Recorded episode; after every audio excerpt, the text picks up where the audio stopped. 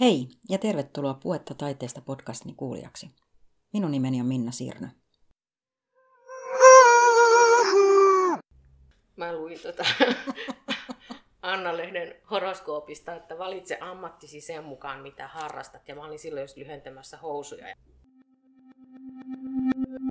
Luovuus on siitä kumma laji, että siinä voi olla hyvä monella eri alueella. Moni taiteilija onkin taiteen moniottelija – niin myös pukusuunnittelija, lastenkirjailija ja kuvittaja Ella Brikatti. Ella, miten päädyit monen erilaisen työuran tekijäksi? No se on tietysti kaikki ollut vähän sattumaa, en mä ole sitä suunnitellut hirveän tarkkaan, mutta tässä on tämmöinen hauska juttu, että mä oon tavallaan mahdollisesti torpannut jonkun toisen ihmisen uran tai ammatin, mutta mä olin siis 18 ja mä soitin Lappeenrannan kaupungin teatteriin okay. johtajalle esittelin itseni ja sanoin, että mä tuun teille töihin. Ja hän sanoi, että ahaa, selvä, että pääsisitkö haastatteluun. Ja mä menen samana päivänä haastatteluun ja siellä on käyttömestari ja tarpeistonhoitaja ja näin. Ja sitten ne kyselee multa kaikkea ja mä vastailen. Ja sitten loppujen lopuksi päädyttiin siihen, että mä menen tarpeistoapulaiseksi ja me tehtiin saman tien työsopimus. Mm. Sitten mä menen kotiin puolen tunnin päästä soi puhelin ja teatterijohtaja soittaa ja sanoo, että kuule, että he on nyt palkannut väärän ihmisen. Että he odotti työvoimatoimistosta jotain henkilöä haastatteluja. Että kun mä soitin, niin hän luuli, että mä olen se henkilö. Mutta ei he halua tätä nyt purkaa, tätä sopimusta, että sä vaikutat ihan pätevältä. Että hänen pitää nyt vaan ilmoittaa sitten työkkäri, että se henkilö ei pääse. Tavallaan tästä ikään kuin kaikki alkoi. Ja sitten mä olin siellä tota, ekaksi kolme kuukautta harjoittelijana. Niin sain siitä siis ihan palkkaa. Mm-hmm. Harjoittelijana tarpeistossa valmistin kaikkia ihania juttuja. Se oli ihan siis, se oli niin kuin ihana kokemus ja silloinen sit se tarpeistonhoitaja Sirpa Hassinen, hän etsi oikein etsimällä mulle sit koulutuspaikkoja ja sanoi, että mun kannattaisi lähteä taidealalle. Ja en mä ollut sitä ajatellut, koska ei mulla ollut kukaan ikinä sanonut, että mun pitäisi semmoiselle alalle lähteä, että ihan päinvastoin joku semmoinen maallinen ammatti. Sitten hän katsoi kaikkea taideteollinen korkeakoulu ja sitten mä olin vaan, että joo. Ja sitten me katsottiin kaikki palkkataulukoita, että mm-hmm. miltä alalta saa hyvää palkkaa. Ja sitten Sirpa sanoi, että sä voisit mennä vaikka vaatesuunnitteluun opiskelemaan. Päädyin sitten taideteolliseen korkeakouluun, mutta mä en oikein silloin, se oli vielä niin teollinen vaatesuunnittelu. Mm-hmm. Se ei oikein ollut mun omaa tai mä en kokenut sitä teollista puolta niin, että mä tein kaikki syventävät sit teatterin tai, tai elokuvan puolella ja päädyin sitä kautta sitten elokuva-alalle. Töihin. Niin. Joo, olin Ylellä jo kandina niin kuin puolitoista vuotta tuntipalkkasena suunnittelijana sit sitä kautta tuonne leffopuolelle mm-hmm. ja sitten 20 vuotta oikeastaan sitä päätyökseni, mutta sitten mulla on koko aika ollut siinä kuitenkin rinnalla, että mä oon tehnyt kuvituksia ja kirjoittanut vähän sinne ja tänne. Et mä oon ollut pikemminkin ehkä semmoinen puuhastelija. Että mä oon tehnyt mm. tosi paljon aina kaikkea. Et jos mä mietin nyt sitä omaa tavallaan taaksepäin näitä vuosia, niin mä teen ihan sitä samaa kuin mä oon tehnyt lapsena. Et mm. Mä aina lapsena piirsin ja tein, mä, mä tein jotain lehteäkin ja pakotin mun hyvää ystävän ostaa aina sen. Mä joka viikko tein lehden ja sen piti ostaa se aina 50 pennillä. Tavallaan tämä ei ole siinä mielessä ollut suunniteltua. Että, et tavallaan työt seurasi toisiaan ja, ja silloin kun mulla oli paljon pukusuunnittelutöitä niin leffopuolella, niin en mä, enhän mä silloin miettinyt mitään. Että mä menin tavallaan tuotannosta toiseen ja ja sitten vasta kun rupesi työt vähenemään, että mä olin tosin ollut siinä välissä sitten Kotkassakin yhden vuoden teatterissa, mm.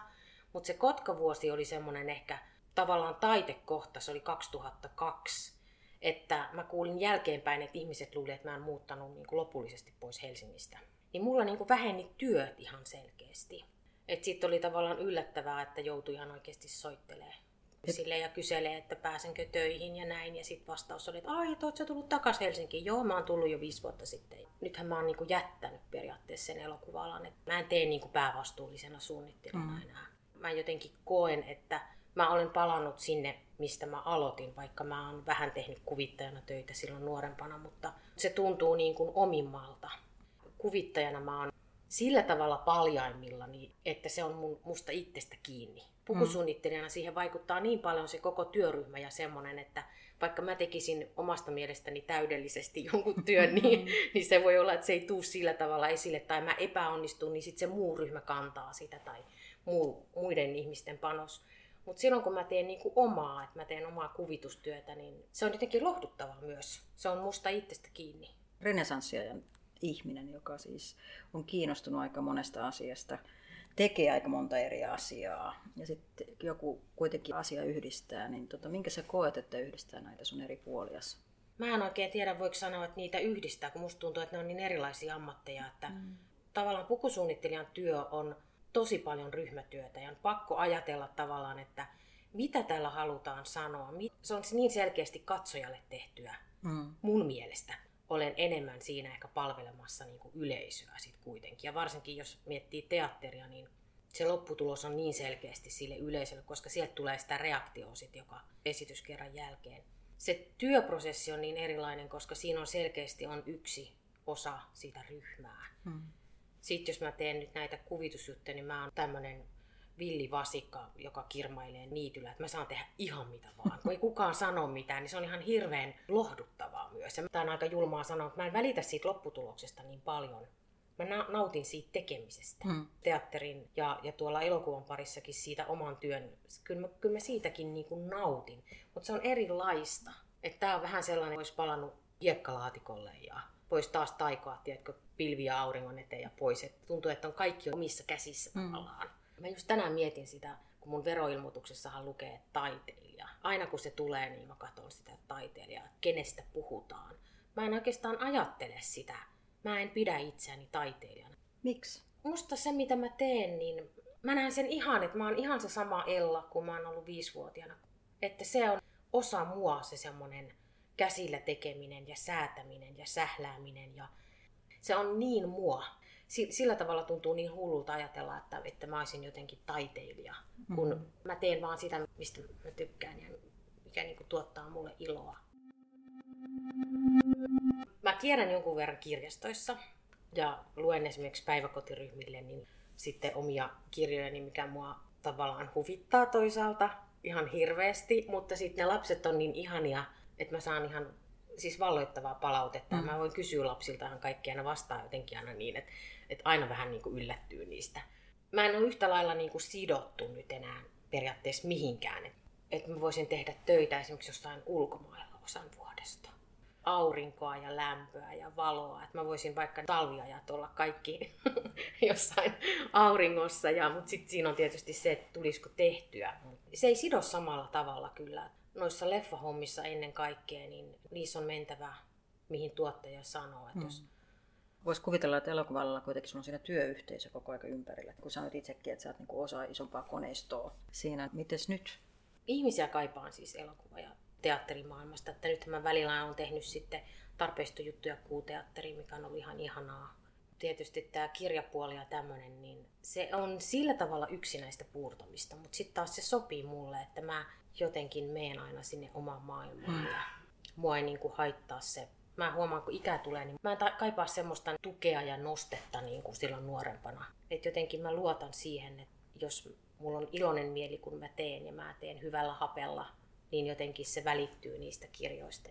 Sä vietät 20-vuotisjuhlia tänä vuonna, eikö? Mä vietän siis ton Sängynaluskansan 20-vuotisjuhlia. Yes. Kerropa Joo. vähän tuota Sängynaluskansasta ja sen synnystä. Kato, mä unohdin tän jo. Mä olin silloin Ylellä tuntipalkkasena pukusuunnittelijana. Ja kun mä oon aina ollut vähän semmoinen yökyöpeli ja ennen tätä lastenkirja-ajatusta, niin mähän olin ostanut sähköurut. Tämmöiset ihan kunnon syntetisaattorit. Mä ajattelin, että mä teen hittikappaleita. No, kohta, mä en osaa siis mun on soittaa. kohta pakko kysyä, että mitä kaikkea taiteenalla sä et ootte. Mutta mä, mä en siis osaa soittaa. Mm-hmm. Eikä, eikä, eikä mä ehkä ole musikaalinen sit sillä tavalla. Mutta kyllä mä yritin kovasti ja se ei onnistunut. Mm. Ja, ja siis se oli ihan tämmöinen ammattilaite, se oli ihan hirveän kallis. Mä myin sen sitten puoleen hintaa pois mun yhdelle ystävälle, koska mä tykkäsin piirtää. Mä ajattelin, että mun on, mä haluan tehdä lastenkirjan ehdottomasti. Ja sitten taas soitin sitten noita kustantamoita läpi ja itse siitä oli kai aika moni silloin kiinnostunut loppujen lopuksi. Mutta lastenkeskuksen kanssa mä tein siitä silloin kustannussopimuksen. Se julkaistiin sitten vuonna 99. Ja mä tein silloin muitakin kuvitusjuttuja. Kuvittelin silloin vielä, että teen monta sängyn aluskansakirjaa. Mutta se sattui just tavallaan mun pukusuunnittelija töiden semmoiseen pahimpaan ruuhka-aikaan. Että mä tein pitkäkuuma kesäelokuvan silloin samoihin aikoihin mun ensimmäisenä niin kuin pukusuunnittelutyönä, tämmöisenä isona pukusuunnittelutyönä. Ja siitä lähti sitten semmoinen tavallaan töiden vyöry. Et sittenhän mulla oli niin paljon töitä, että mä omiin omakustantein lensin siis lentokoneellakin ympäri Suomea, että mä tekee kaikki. Se jäi se kirjan tekeminen sitten pitkäksi aikaa. Mä, mä tarjosin seuraavaa sängynolluskansaa lastenkeskukselle, se oli niin huono, mä en yhtään ihmettele, että ei ottanut sitä. Sitten mä tarjosin jotain eri ideoita taas ihan muille VSOYlle ja Otavalle ja Tammelle ja sieltä tuli ihania vastauksia just, no joku sanoi puhelimessa vähän jotain muuta, mutta sitten tuli nämä viralliset, että ei sovellu kustannusohjelmaamme. Mm. Mä olin siitä hirveän katkera silloin jonkun aikaa, tai mua ärsytti se, että et, et ne ei niin näe tässä sitä mm. arvoa. Sitten siitä menikin melkein se 20 vuotta, että, että 2015 tuli sitten ensimmäinen uusi sängynoluskansakirja. Nyt on tullut sit siitä ekakirjasta, mikä lastenkeskus mm. julkaisi, niin siitä on 2014 tuli uudistettu painos. Okay, ja sitten tuli karnevaalit ja sitten tuli Meksikossa ja Kiinan muuri. Ne on ne kolme uutta kuvakirjaa. Nyt itse asiassa mulla on työn alla sit viides, joka on Egypti. Tässä yhdistyy mun, mun intohimo arkeologiaan ja tämmöiseen historiaan ja muinaisiin kansoihin ja kulttuureihin. Että mä yritän tavallaan tehdä kirjaa myös semmoisista aiheista ihan itsekkäästi, mitkä mua kiinnostaa ja mä jotenkin ajattelen, että mä teen vähän niin kuin lapsille pullaa, ja, mutta poimin sieltä vaan sitten ne rusinat. Eli mm. ne, ne asiat, semmoista nippelitietoa, mitä mä ajattelen, että lapsia voisi kiinnostaa. Tai käytännössä ne kiinnostaa mua itseäni. Mutta siis mä yritän laittaa ne sillä tavalla lapselliseen muotoon sitten, että, että lapset sais siitä jonkun ehkä kimmokkeen. Ainakin mä uskon, että sit kun on koulussa, kun tulee historia, niin mä jotenkin vähän huvittuneena mietin, että sitten kun ne kuulee Christopher Columbuksesta tai Maija Intiaaneista tai Kiinan muurista, niin näette, että äh, tästä oli siinä yhdessä kirjassa. Niin musta se on jotenkin semmoinen kiva hmm. tapa niin kuin viedä lapsia sinne, vähän sinne muinaisten kansojen ja, ja vanhojen tämmöisten sivistyskulttuurien maailmaan. Ketä on sängyn alus kansa? No sängyn kansa on, on tämmöinen mä oon joskus miettinyt, että se on ehkä sitä mun kaipuuta omaan lapsuuteen ja lapsuuden leikkeihin hyppimiseen ja pomppimiseen ja kiljumiseen ja sitä, että oltiin vähän ehkä välillä semmoisilla teilläkin, mitä ei olisi saanut. Että mentiin vähän metsään hyppimään ja luvatta uimaan ja puissa kiipeiltiin ja, ja mitä nyt maalla lapsijoukko voi ikinä harrastaa. Niin siinä on paljon sitä. Mä oon joskus sanonut, että se on ylistys lapsuudelle mitä aikuiset vanhemmat kieltää lapsia tekemästä, niin se on noissa kirjoissa just sallittua ja niistä niin kuin lapsia kiitetään, että mitä enemmän ne hyppii ja kiljuu, niin, niin sängynalluskansan kuningas Yli Vilkku Virtanen periaatteessa vaan kiittää alamaisiaan, että hienosti kiljuttu ja hypitty ja pompittu. Mä luulen, että se on lapsille ollut semmoinen hyvin jopa vapauttava ja turvallinen joukko, että et, et on joku, joka käyttäytyy samalla mm. tavalla kuin me käyttäydytään että monta kertaa lapsiahan vähän niin kuin vaimennetaan ja, ja, ja pyritään silleen rauhoittamaan lapsijoukkoja varsinkin, että mä oon ollut itse aika vilkas lapsi. Siinä on varmaan sitä ihan oikeasti mun omaa semmoista lapsuuden kaipuuta tavallaan. Että tein itselleni maailman, johon voi aina palata niin kuin sinne lapsuuden leikkiin, jolloin ei ole huolia eikä murheita, vaan kiva iloinen maailma. Kulttuurikioski OSK on osuuskunta, jossa on yli 20 eri freelanceria elokuvateatterikulttuurin alalta. Ja mä oon perustajajäsen, meitä oli tota 19 perustajajäsentä. Ja meillä oli semmoinen suuri haave, että me lähdetään yhdessä tekemään ja luomaan erilaisia kulttuuritapahtumia, kulttuurijuttuja ja Mä oon sitten hallituksen päätöksellä kustannusvastaava, eli kulttuurikioski on myös kustantamo. Mm. Toiminta on ollut hyvin pientä. Et käytännössä mä vedän sitä, mutta meidän osuuskunnasta on neljä tai viisi ihmistä on ollut mukana siinä kustannustoiminnassa. Ja jos multa kysytään, niin mä haluaisin, että se kulttuurikioskin kustannuspuoli kasvaisi ihan isoksi ja, ja sellaiseksi keskisuureksi kustantamoksi, että pystyttäisiin julkaisemaan ihan muiden tekstejä. Mä oon ollut useampiin kirjailijoihin yhteydessä ja on, on ehkä tiettyjä tällaisia, sanotaanko rahoituksellisia ongelmia.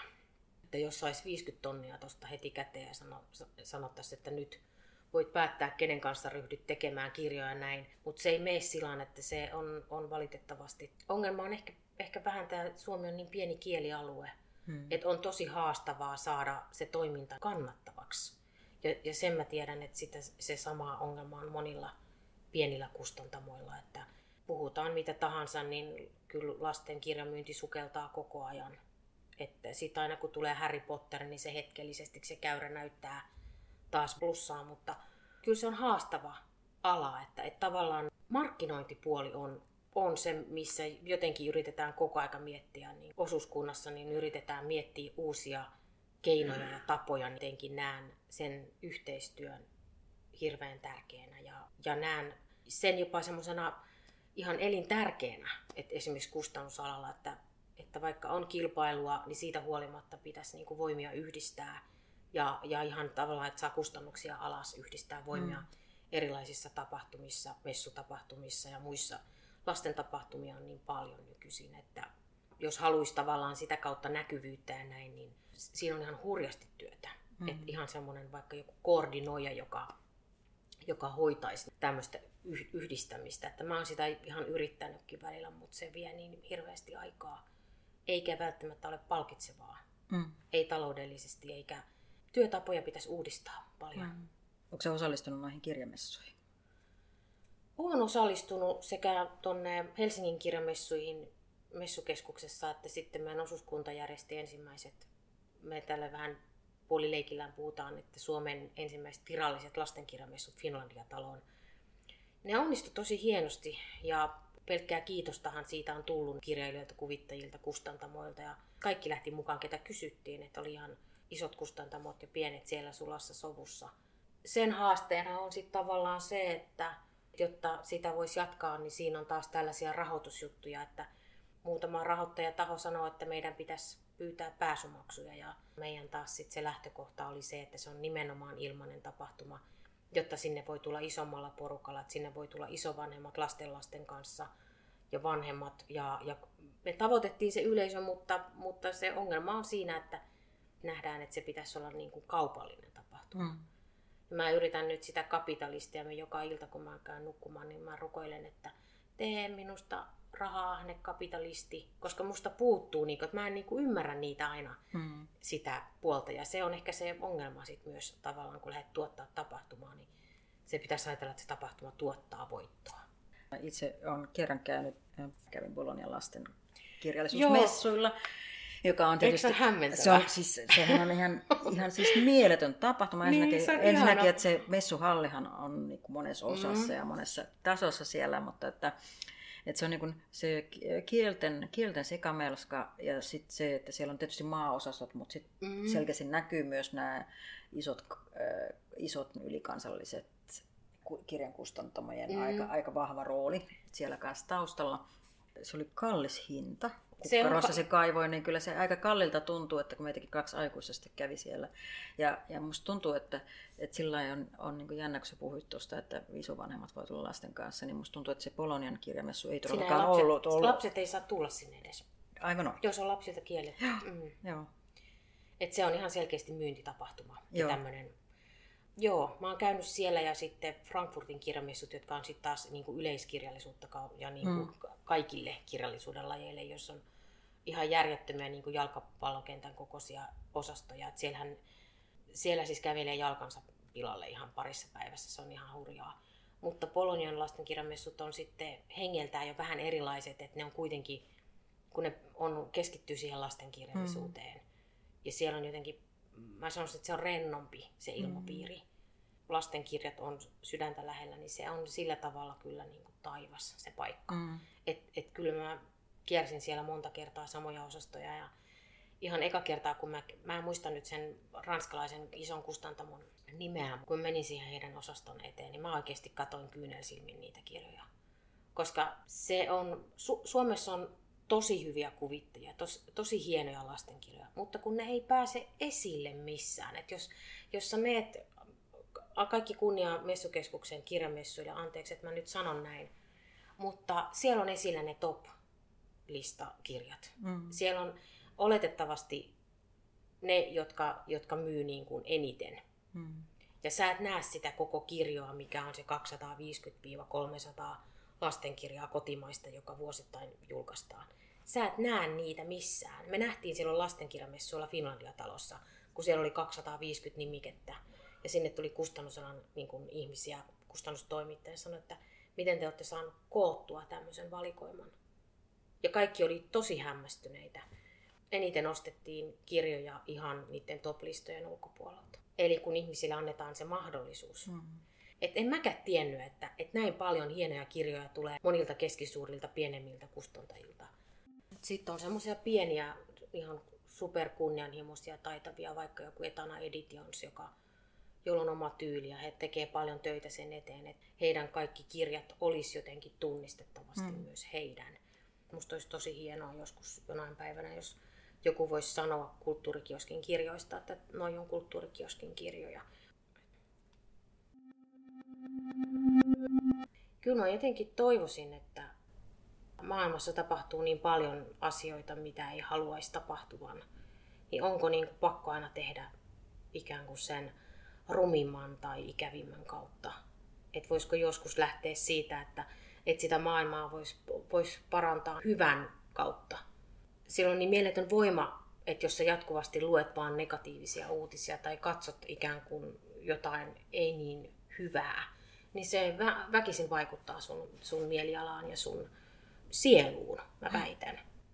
Et, et sen takia olisi tärkeämpää tuoda myös niin kuin hy, hyvällä tavalla asioita.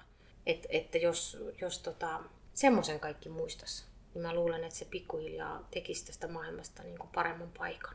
Kiitos.